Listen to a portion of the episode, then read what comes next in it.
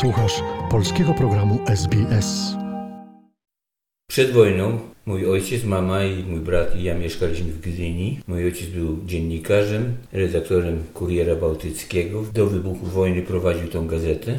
Był zmobilizowany, kampania wrześniowa, przeżył kampanię wrześniową, nas wysłał do Lwowa, to znaczy mamy Jurka i mnie, do rodziny i sam przyjechał do Lwowa własnym samochodem, którego mu wojsko nie odebrało, dlatego był kierowcą tego samochodu równocześnie i zauważył wjadąc do Lwowa wojsko rosyjskie, więc stanął na tej ulicy i zauważył, że ktoś go woła z balkonu, żeby przyszedł, uciekł z tego samochodu. I to zrobił. Okazało się, że to był lekarz ukraiński, który, no można powiedzieć, uratował ojca od, od e, przykrej sytuacji. Mógł być aresztowany, mógł być zastrzelony, bo był w mundurze. Ukrainiec jemu dał Cywilne ubranie? cywilne ubranie, które było za duże na ojca, ale ubrał się. I ten, ten właśnie ten lekarz był bardzo dobrym człowiekiem, uratował ojcu życie. Mieszkaliśmy wtedy u rodziny e, na kolonii profesorskiej, tam na, na górę, w górę od Łyczakowa. Dziennikarze, adwokaci stworzyli czajnię artystyczną. Herbaciarnię artystyczną. Proszę? Herbaciarnię. Herbaciarnia to się nazywała czajnia artystyczna. Ojciec tam był kelnerem, moja mama robiła wyjątkowe pierogi ruskie i to wszystko miało bardzo dobre wzięcie. Jeszcze tym bardziej jak przyszli Rosjanie do Lwowa, to naturalnie zobaczyli, że tu jest dobre, dobre żarcie i całą grandą przychodzili do tej restauracji, żeby tam jeść. No, jak przychodzili, to się je karmiło. Jak się karmiło, to oni płacili. I Jak tak się dalej. płacili, to można było wyżyć. No właśnie o to chodzi, tak.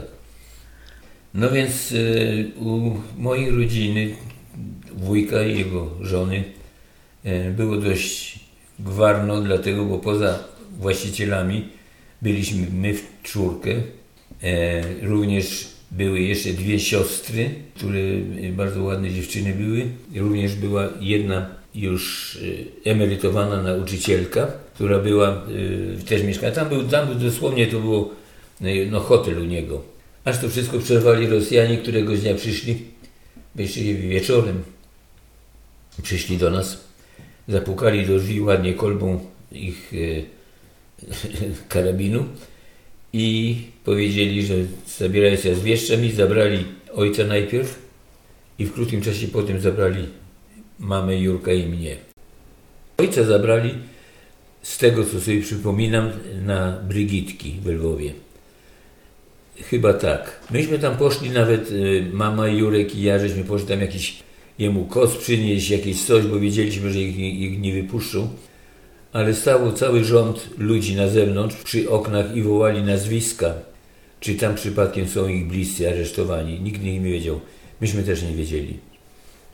No i w niedługim czasie przyjechali po nas, zabrali nas do tych wagonów kolejowych, Spodziewaliście się tego? nie, absolutnie nie. Ale tak było. Zabrali nas i zaryglowali drzwi.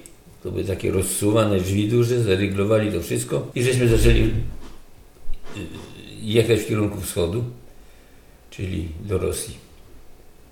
Przejechaliśmy przez całą Rosję, włącznie z, z Moskwą, przez Moskwę przejechaliśmy do Świerdłowska, obecnie chyba to się nazywa Ekaterinburg, i później do miasteczka powiatowego tego, później już do tego miejsca... Docelowego. Tak, do tak zwanej Usiłobwa. To była wioska, karna wioska.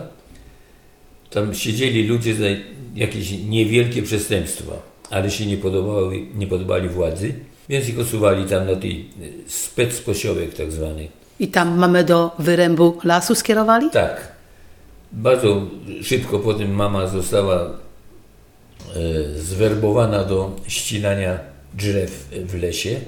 Byliśmy w pięknej okolicy zalesionej i piękna rzeka. Naprawdę jak no, Kanada. No i tam te drzewa trzeba było ścinać. Również I to kto? Aktorka dramatyczna. no, była aktorka dramatyczna i nie była zupełnie do tego przyzwyczajona, żeby ścinać drzewa. Prawda? Ale, ale to musiała robić. I dostała również taką dużą piłę na dwie osoby i musiała tam i z powrotem ciąć te drzewa. Jak długo to trwało? Wasz pobyt tam? mnie trudno powiedzieć, jak to długo trwało, ale ja tak podejrzewam jakieś półtora do dwóch lat. Nie mogę Ci dokładnie powiedzieć. Chodziłeś tam do szkoły, czy nie? Proszę? Chodziłeś tam Tak. do szkoły?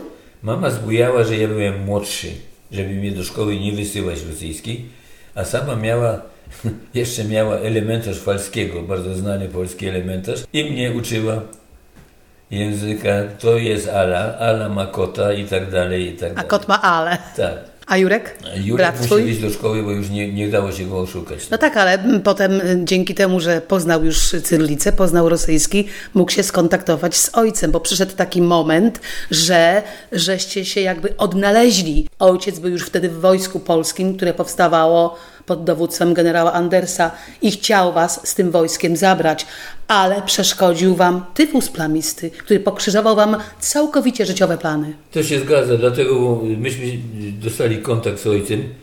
Rosjanie ogłosili tak zwaną amnestię e, dla Polaków, którzy byli wywiezieni do, do Rosji. I mój ojciec skierował się również w stronę na południe, żeby się dostać do armii generała Andersa. Również przyjechał, y, był w Samarkandzie i się spotkał z moją mamą. No więc była wielka uciecha, my zamieszkaliśmy przez pewien czas, ojciec dostał specjalny urlop. Tam mama Jurek i ja żeśmy się rozchorowali na tyfus. Ojciec nas leczył i przeciągnął przez ten tyfus, przez e, ten kryzysowy okres.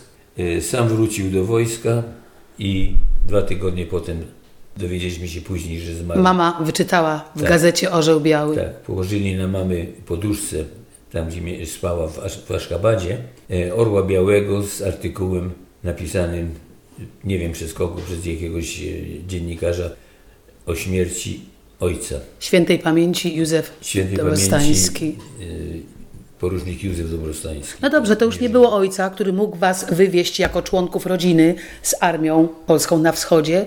Jak wyście się dostali do Australii? Myśmy zdążyli, ojciec nas wysłał do Aszchabadu. Tam był bardzo duży sierociniec z Polski, bardzo dobrze zorganizowany. Tam, gdzie też była Ordonówna? Tam była Hanka Ordonówna, tak, bardzo wspaniała, wspaniała kobieta. E, I stamtąd? Z wielkim poświęceniem pracowała, żeby uratować polskie dzieci. I stamtąd? Stamtąd żeśmy pojechali samochodem na południe, przez góry Hindukusz, przez e, Kuwetę, obecnie Pakistan, dostaliśmy się do Indii. Tam było wybudowane osiedle Balachadi. Przy wielkiej pomocy i, i opiece Maharadży, lokalnego władcy, który był dla nas bardzo, bardzo dobrym, nazywał się naszym drugim ojcem. Myśmy tam mieszkali, to był transport dzieci, około 600-700 mniej więcej dzieci. Przeważnie chłopcy, dziewczynki do, do jakichś może e, 12-14 lat. Wiele było dzieci, które straciły rodziców, były sieroty. Mojej mamy przeznaczono pracę jako opiekunkę przedszkola i musiała ich y, tulić do siebie i tak, bo te dzieci płakały w nocy, chciały do mamy i tak dalej, i tak dalej. Musiała Strasznie się było. stać mamą wielu dzieci, nie tylko waszą. Tak, to się zgadza, tak. Ale potem dostawała listy z podziękowaniami. Tak, wysyłała listy, że są takie i takie dzieci. Te listy dochodziły do polskiego wojska. Dostawała te ojce i y, kochana pani, pani jest moją dobrodziejką życia, prawda? Pani znalazła mego synka. Ja będę do, do końca pani wierny, prawda, i wdzięczny. Takie listy dostawała, bardzo ładne. E, Również była kierownikiem kulturalno-oświatowym, można by powiedzieć, czyli pod jej egidą były wszelkie imprezy, czy to w- tym osiedlu Balaczadi, czy u Maharadży w pałacu. Dzieci tańczyły z- w strojach krakowskich naturalnie, i łowickich, i Bóg wie co.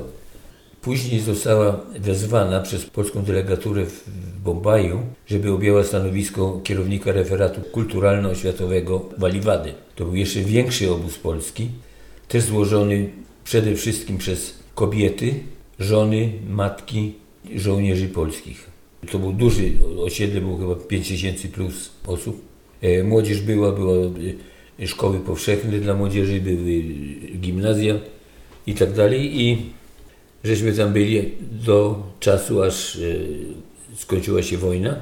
Przyjechała kiedyś już z Polski Ludowej przedstawicielka. Ludzie zaczęli wyjeżdżać do Anglii, do swoich rodzi- żołnierzy ro- rodziny, którzy mieli te rodziny. A jak nie mieli, to nie mieli gdzie pojechać.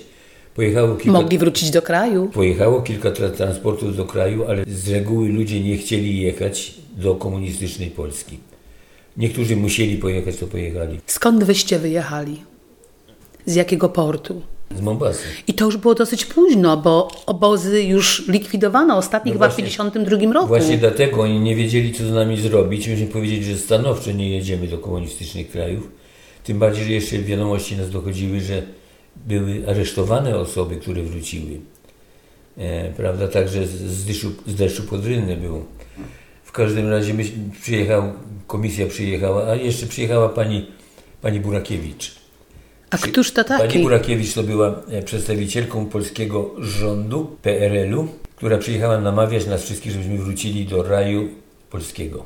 Że tam w ogóle jest tak dobrze i tak miło, że ja, ona w ogóle nie może zrozumieć, co my tu siedzimy. No ale niestety zebrały się kilka pań uzbrojonych w parasolki, Ha, naprawdę? weszły na scenę i jej tak cholera Mam to sprawiły. tak jej wlały, że ją musieli ambulansą zawieźć. Nie kłamiesz. Tak. I Nie? się skończyły namowy wyjazdu do Polski. No bo wyście mieli, dochodziły do was odgłosy od tych, którzy No powrócili. właśnie, drugi był pan, Jakich los tam spotkał po powrocie do kraju? Tebinka, starszy pan, który, Tebinka. Tebinka, który zdecydował jechać do. Polski. Tak. Więc oni jego poprosili, czy on mógł zrobić listę osób, zająć się tym, żeby kto chce jechać i tak dalej. Żeby do niego przyszli się zarejestrowali. No więc przychodzi, przychodzi do niego, a Tybinka mówi, co pan chce do Polski jechać? Do tej komunistycznej Polski? Pan zwariował chyba. Wiesz, nigdzie pan nie jedzie do żadnej Polski. Czyli on, tam, czyli on tam robił za zaporę. Ostatecznie żeście zostali załadowani na General Langwit. Transportowiec wojskowy? Naturalnie to był United States Army Transport do transportowania żołnierzy. Tylko. A dlatego były same prycze sześciopiętrowe. No właśnie o to chodzi, tak. Same prycze, y, trzy, cztery piętra na dół, tam już gdzie maszynownia jest, bez żadnego klimatyzatora, ani niczego. Wentylatorów Tu nie było. Był wiatrak się kręcił. Także myśmy tam nie za bardzo mogli spać. Tadziu, a długo się stało? To była kolejka. No, na pewno tysiąc osób musiało jakoś wejść na statek. Jak to wyglądało, jeżeli chodzi o organizację? Więc myśmy przyjechali, to był z dwóch z tego, było z Tangeru, większość było z Tangeru, jak również z Kodzi, gdzie ja byłem. Tangeru przyjechało, już się zaokrętowało, a myśmy jeszcze nie dojechali. I statek miał odejść, już byli gotowi do odejścia bez nas. No i myśmy się zjawili w ostatnim momencie i załadowali nas. No i każdy tam szedł, dostał tą pryczę swoją. Ja śpałem, miałem taką rurę dużą, owiniętą azbestem naturalnie, na samej górze, także nie mogłem nawet się podnieść, żeby głową dotknąć tego. Mogłeś, ale byś sobie guza No nabił. właśnie. No i tak to było. To było tylko 12 dni. To nie była długa podróż. To nie była długa, nie, ale to był typowo y, wojskowy rygor. Na przykład były przez mikrofon rano, megafon. Good morning, ready. Breakfast is ready for the crew. A później przychodził Polak i mówi Dzień dobry Państwu, dzisiaj mamy Alfonsa. Wszystkim Alfonsom szczęść Boże. takie, takie były te. A jak was karmiono? A skarżyłeś mi się kiedyś, że zaganiano marinez, zaganiali was do pracy. Tak, oni za wojskowy United States Army Transport to, byli, to byli Marines. I oni byli przyzwyczajeni, że będą pracować na tym ich, i nas chcieli zmusić. A my mówimy, zaraz UNRWA zapłaciła i my nie będziemy w ogóle garów ani niczego. To oni wzięli i całe śniadanie wyrzucili za burtę na oczach ludzi. Piękne jabłka. Myśmy jabłek nie widzieli od Polski. Co oni zrobili? Oni mówią, że się nauczycie. W każdym razie myśmy rano już doj- dojeżdżamy do Fremantle, już widać port, śniadanie i się przyczepił do mnie, mówi, chodź naczynie myć do kuchni. I mnie, że tak powiem, za kark wziął i żeby myć Jeden z naczynie. członków załogi. Tak, i on się obrócił, a ja chodu, ja wtedy byłem młody i sprawny. Ja chodu uciekłem, w każdym razie przyjechaliśmy do... Poczekaj, poczekaj, nie wpływaj jeszcze do portu. Jeszcze powiedz, bo e, rozpoznałeś wśród załogi, jak już mówimy o załodze, byłego kapitana Tak, to Batorego. mniej więcej w połowie po- podróży zupełnie przypadkowo poznaliśmy y, kapitana Eustazego. Rozpoznaliście, bo, Ro- tak. bo poznaliście go przed wojną. Rozpoznaliśmy, tak, y, kapitana Eustazego Borkowskiego, znanego, znanego polskiego, tak zwanego szamana morskiego. Postać, która się zapisała w historii polskiej morskiej historii. I on nas poznał też, Jurka i mnie. Rodzice moi chodzili czasami, jak Batory był w porcie, to kapitan Borkowski, który był znajomym moich rodziców, zapraszał nas do siebie na herbatkę, kawy. I naturalnie myśmy go poznali. Jeśli co, to po jego potężnym nosie, który miał, miał bardzo długi nos. Kapitan Borkowski, jak się ucieszył, jak nas zobaczył, to tam nam, zdaje się Jurkowi mnie po 10 dolarów dał, żebyśmy poszli do kantyny kupić coś. A tu było dużo forsy, 10 dolarów. No i później żeśmy już zeszli ze statku i mama utrzymywała kontakt z kapitanem, aż on zmarł w Hoboken w Nowym Jorku. Polub nas na Facebooku, udostępnij innym, skomentuj, bądź z nami na polskim Facebooku SBS.